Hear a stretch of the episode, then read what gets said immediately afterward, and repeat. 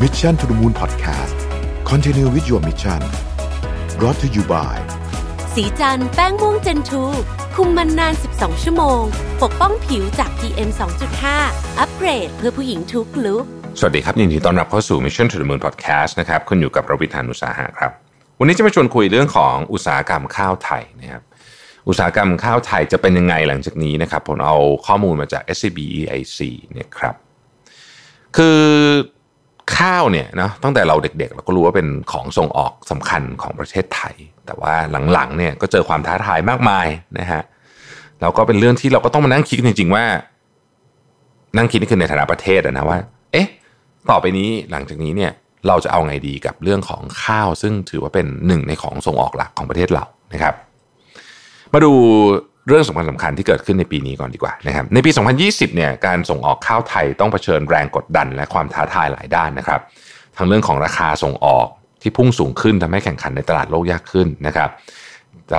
สถานการณ์ภัยแล้งนะฮะผลผลิตลดลงนะครับรวมทั้งประเทศผู้นำเข้าข้าวเนี่ยหันไปนำเข้าข้าวอินเดีย ซึ่งราคาต่ำกว่า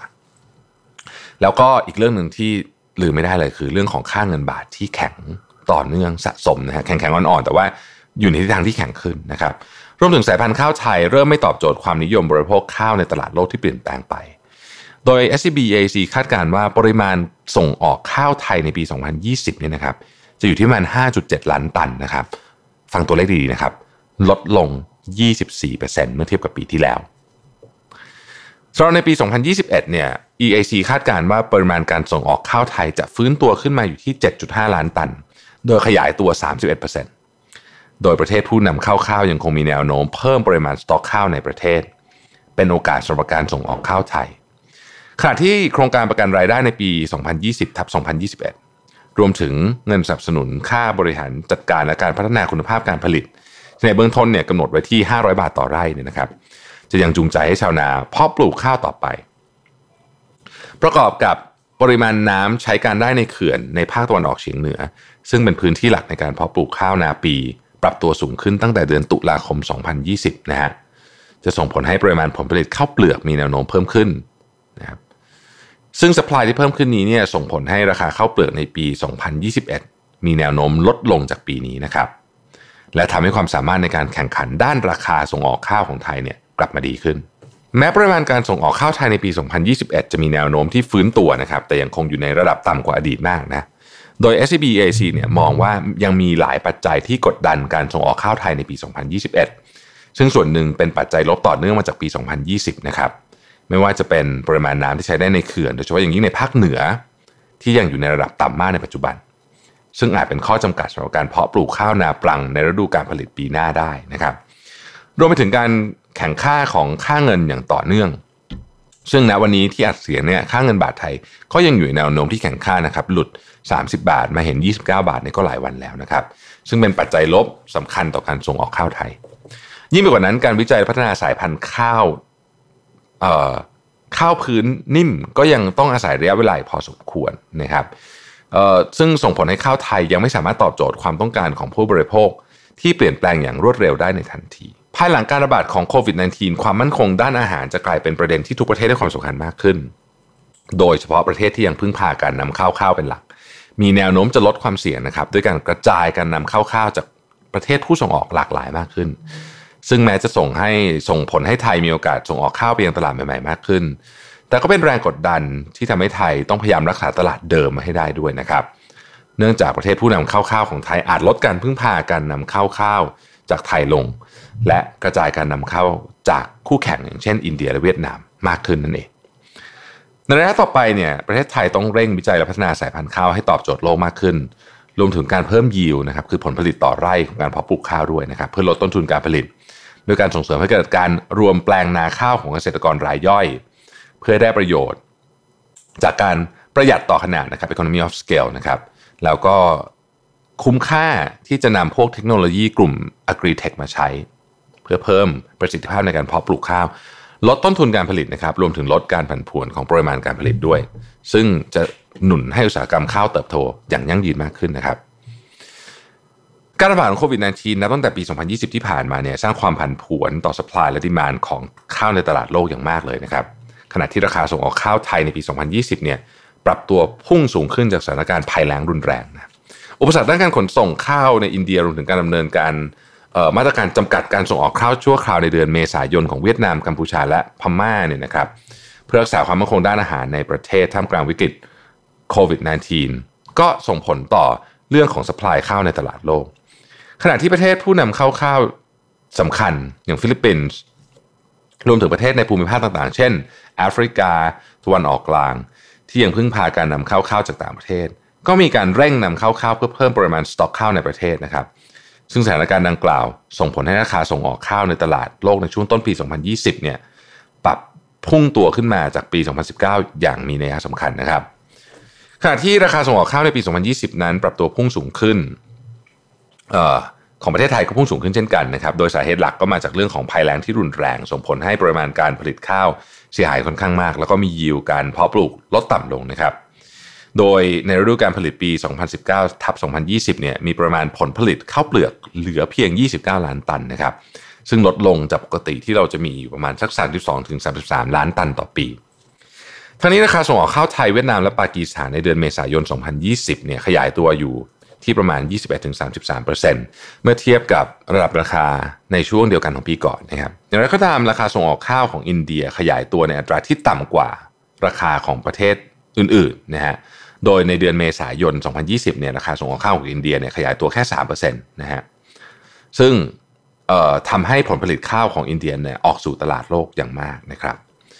สำหรับช่วงครึ่งปีหลังปี 2020 ราคาส่งออกข้าวของประเทศผู้ส่งออกเริ่มปรับตัวลดลงนะครับ หลังจากมีความผันผวนของ supply demand ที่ลดลงนะฮะ โดยความต้องการข้าวในตลาดโลกมีแนวโน้มชะลอตัวลงจากช่วงครึ่งปีแรก ซึ่งส่วนหนึ่งมาจากผู้นำข้าว ผู้นำเข้าข้าวเนี่ยนะครับมีการกักตุนสต็อกไว้เยอะพอสมควรแล้วในช่วงที่โควิดระบาดแรกๆขณะที่สป라이ก็เริ่มมีแนวโน้มสูงขึ้นนะครับทั้งจากอุปสรรคเรื่องการขนส่งข้าวในอินเดียนะฮะที่ที่ที่มีตอนแรกก็เริ่มบรรเทาลงนะครับแล้วก็ปริมาณการผลิตข้าวของไทยเองก็เริ่มทยอยออกสู่ตลาดมากขึ้นตั้งแต่กันยายน 2020 ที่ผ่านมา ส่งผลให้ราคาส่งออกข้าวในตลาดโลกมีแนวโน้มปรับตัวลดลงตามไปด้วยนะครับ ยกเว้นราคาส่งออกข้าวของเวียดนามยังคงมีแนวโน้มสูงขึ้นตั้งแต่เดือนตุลาคม 2020 นะครับ เนื่องจากสถานการณ์น้ำท่วมในประเทศส่งผลให้เกิดความเสียหายต่อพื้นที่เพาะปลูกของเวียดนามพอสมควรทีเดียวนะครับ SBEAC คาดการตัวเลขส่งออกข้าวปี 2020 ที่ 5.7 ล้านตัน หรือหดตัวประมาณ 24%แม้ว่าในสถานการณ์ปกติเนี่ยไทยจะมีปริมาณการผลิตข้าวเพียงพอสำหรับการบริโภคในประเทศ และเหลือเฟือสำหรับการส่งออกนะครับ โดยหากปี 2020 เนี่ยนะครับไม่มีการผลิตข้าวเลยเนี่ยนะฮะ ปริมาณสต็อกข้าวยังเพียงพอสำหรับการบริโภคในประเทศนานถึง 5 เดือน แต่สถานการณ์ภัยแล้งรุนแรงในปี 2020ทำให้ราคาข้าวเปลือกเจ้าเฉลี่ยในเดือนมกราคมถึงกันยายนเนี่ยปรับตัวสูงขึ้นมาอยู่ที่ 9,041 บาทต่อตันนะครับ หรือสูงขึ้น 16%เมื่อเทียบกับช่วงในการของปี 2019 นะฮะ โดยราคาข้าวเปลือกในปี 2020 ที่ปรับตัวสูงขึ้นจากสถานการณ์ภัยแล้งรุนแรงดังกล่าวเนี่ยส่งผลให้คนที่อยู่ใน supply chain ทั้งหมดตั้งแต่โรงสีผู้ส่งออกข้าว มีต้นทุนการรับซื้อข้าวที่เพิ่มสูงขึ้นไปด้วย ส่งผลให้ราคาส่งออกสูงขึ้นไปนะครับศักยภาพในการแข่งขันข้าวไทยจึงลดลงและเสียเปรียบคนอื่น ผู้คู่แข่งขันอื่นในตลาดโลกนะฮะขณะเดียวกันเนี่ยประเทศผู้นำเข้าข้าวทั้งในภูมิภาคแอฟริกาและตะวันออกกลางยังหันไปนำเข้าข้าวจากอินเดียมากขึ้นด้วย เนื่องจากราคาส่งออกข้าวจากอินเดียอยู่ในระดับต่ำกว่าประเทศอื่นๆนะครับอย่างที่ได้กล่าวไปแล้วในตอนต้นนะฮะอันนี้รวมไปถึงเรื่องของค่าเงินด้วยนะครับ คืออย่างค่าเงินเนี่ยนะฮะ ค่าเงินบาทไทยที่แข็งสะสมในช่วงหลายปีที่ผ่านมาเนี่ยนะครับทำให้ความสามารถในการแข่งขันของเราเนี่ยลดลงไปด้วย เอาตั้งแต่ปี 2017เนี่ยนะฮะจนถึงสิ้นพฤศจิกายน 2020เนี่ยเงินบาทเทียบดอลลาร์สหรัฐเนี่ยแข็งขึ้น 14%นะครับแต่ว่าเงินรูปีของอินเดียเนี่ยนะครับอ่อนลง 9%ขณะที่ดองของเวียดนามเนี่ยอ่อนลง 2%เพราะฉะนั้นอันนี้สวนทางเลยนะฮะก็เป็นอีกปัจจัยหนึ่งที่กดดันผู้ส่งออกข้าวไทยด้วย นอกจากนี้เนี่ยนะครับกลุ่มแมส mass consumer นะฮะยังหันมาบริโภคข้าวพื้นนิ่มมากขึ้น เนื่องจากเป็นข้าวที่มีลักษณะเหนียวนุ่มนะฮะจากเดิมที่นิยมบริโภคข้าวพื้นแข็งที่มีความร่วนและแข็งกระด้างกว่า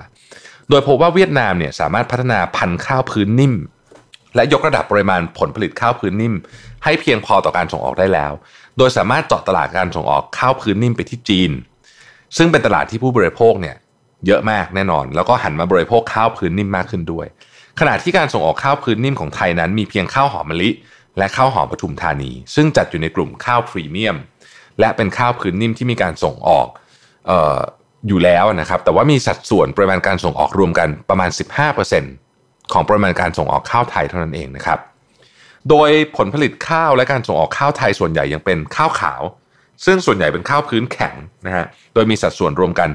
44%ของการส่งออกข้าวทั้งหมด ในปี 2021 เนี่ยนะครับ SCB EIC คาดกันว่าปริมาณการส่งออกข้าวเนี่ยจะฟื้นตัวขึ้นมาอยู่ที่ 7.5 ล้านตัน หรือว่าขยายตัว 31%จากปีนี้ เพราะเนื่องจากปีนี้ฐานเล็กนะครับ แล้วก็เชื่อว่าตลาดโลกในปี 2021 เนี่ยมีแนวโน้มที่จะต้องการข้าวมากขึ้นด้วยนะครับโดยขณะเดียวกันเนี่ยนะครับ โครงการประกันรายได้เกษตรกรผู้ปลูกข้าวในปี 2020 ทับ 2021 ที่คณะรัฐมนตรีเนี่ยอนุมัติวงเงิน 46,807 ล้านบาทนะครับ รวมถึงมาตรการคู่ขนานนะฮะเช่น การสนับสนุนค่าบริหารจัดการและพัฒนาคุณภาพผลผลิต ที่ในเบื้องต้นกำหนดไว้ที่ 500 บาทต่อไร่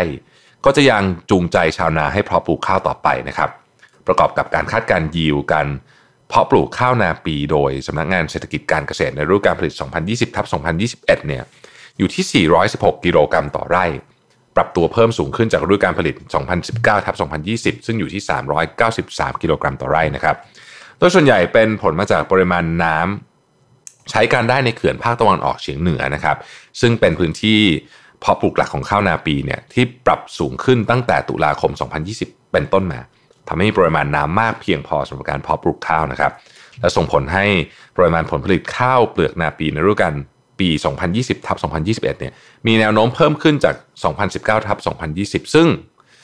สป라이ที่เพิ่มขึ้นนี้เนี่ยนะครับจะส่งผลให้ราคาข้าวเปลือกในปี 2021เนี่ยมีแนวโน้มลดลงนะฮะทำให้ความสามารถในการแข่งขันของข้าวไทย เทียบกับผู้ส่งออกอื่นๆเนี่ยมีแนวโน้มที่จะปรับตัวขึ้นมาดีขึ้นได้นะครับเอ่อสำหรับระยะต่อไปเนี่ยนะครับ SCB EIC บอกว่าไทยจะเป็นที่ต้องเร่งวิจัยและพัฒนาสายพันธุ์ข้าวให้ตอบโจทย์ความต้องการของตลาดโลกมากขึ้น รวมทั้งเพิ่มยิวในการเพาะปลูกข้าว แล้วก็ลดต้นทุนการผลิตด้วยนะครับ โดยมองว่าการที่ไทยสามารถกลับมาเพิ่มปริมาณ และมูลค่าการส่งออกข้าวในระยะข้างหน้าได้เนี่ยจะต้องเร่งนะครับวิจัยพัฒนาสายพันธุ์ข้าวให้หลากหลาย ตอบโจทย์ความต้องการผู้บริโภคที่เปลี่ยนแปลงไปอย่างที่ได้กล่าวไปแล้วในตอนต้นนะครับแต่เราพบว่ากลุ่ม mass consumer เนี่ยซึ่งเป็นตลาดที่มีการแข่งขันด้านราคาเนี่ย หันมาบริโภคข้าวพื้นนิ่มมากขึ้น ไทยก็ต้องเร่งพัฒนาสายพันธุ์ข้าวพื้นนิ่มให้มีคุณภาพแข็งแรงทนทาน แล้วก็มีอายุการเก็บเกี่ยวที่สั้นลงนะครับ และยกระดับการ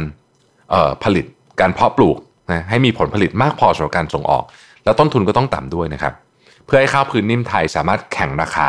กับประเทศผู้ส่งออกอื่นๆ ได้ อย่างที่บอกแค่ว่าข้าวพื้นนิ่มของไทยเนี่ย เป็นข้าวพรีเมียมเพราะฉะนั้นการแข่งราคาในกลุ่มแมสเนี่ยตอนนี้เลยยังทำได้ไม่ดีนะฮะนอกจากนี้เนี่ยต้นทุนการผลิตของข้าวไทยยังสูงกว่าอินเดียและเวียดนามค่อนข้างมาก สาเหตุหลักมาจากยิวของการเพาะปลูกที่ยังต่ำส่งผลให้ราคาส่งออกข้าวไทยยังสูงกว่าราคาส่งออกข้าวของอินเดียและเวียดนาม ประกอบกันในบางฤดูการผลิตผลผลิตข้าวไทยยังได้รับความเสียหายจากภัยแล้งหรือน้ำท่วม จึงส่งผลให้ปริมาณผลผลิตของข้าวไทย และราคาส่งออกข้าวไทยมีความผันผวนค่อนข้างมากนะครับ ดังนั้นการบริหารจัดการน้ำเพื่อการเพาะปลูกข้าวจึงเป็นประเด็นเร่งด่วนที่ภาครัฐต้องให้ความสำคัญ รวมถึงการเพิ่มยิวการเพาะปลูกข้าว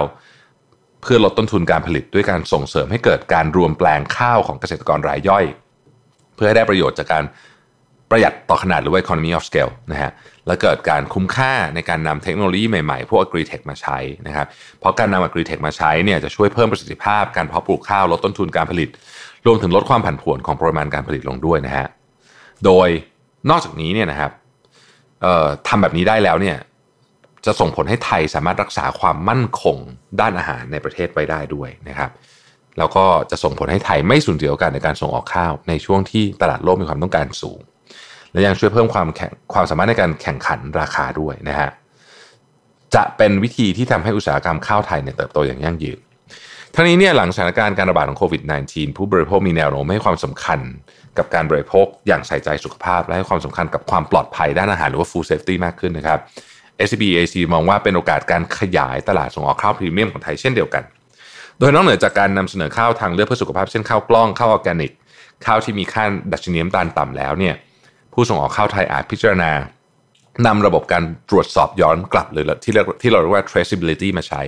เพื่อสร้างความมั่นใจให้กับ ผู้บริโภคในการตรวจสอบแหล่งที่มาของข้าวย้อนกลับได้ตลอดทั้ง supply chain นะครับสอดรับกับแนวโน้มที่ผู้บริโภคให้ความสำคัญกับเรื่องของความปลอดภัยด้านอาหารมากขึ้นนะฮะแน่นอนว่าอุตสาหกรรมข้าวเป็นอุตสาหกรรมสำคัญของประเทศไทยนะครับแล้วก็เราอยากเห็นอุตสาหกรรมนี้เติบโตไปในทิศทางที่ดีขึ้นเรื่อยๆ ขอบคุณที่ติดตาม Mission to the Moon นะครับและขอบคุณ SB EAC สำหรับข้อมูลครับ สวัสดีครับ Mission to the Moon Podcast Continue with your mission Presented by สีจันแป้งม่วงเจนทู